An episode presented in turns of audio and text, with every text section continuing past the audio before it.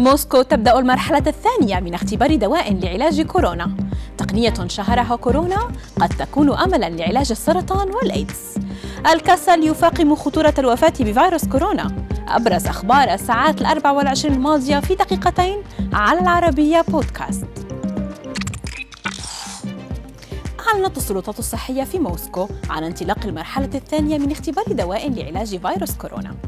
دواء كوفيد جلوبولين ركب على أساس بلازما دم المصابين بفيروس كورونا المحتوية على الأجسام المضادة للفيروس.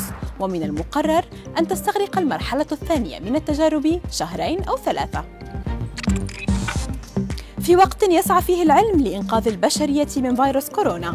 لفت الخبراء تقنية واعدة استخدمتها شركتا موديرنا وفايزر في تصنيع اللقاح وهي تقنية mRNA وهي عبارة عن جزيء ينقل الشفرة الجينية من الحمض النووي إلى الخلية لتنتج بروتينات وذلك وفقا لما نقلته وكالة فرانس بريس.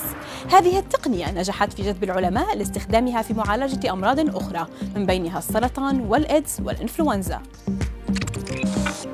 ترتبط قلة ممارسة الرياضة بزيادة درجة حدة الإصابة بفيروس كورونا وبالتالي خطر الوفاة منه وفق ما أظهرته دراسة أمريكية. نشرت في مجلة British Journal of Sports Medicine مبينة أن الخمول البدني كان الخطر الأكبر مقارنة بالتدخين والسمنة وارتفاع ضغط الدم وأمراض القلب.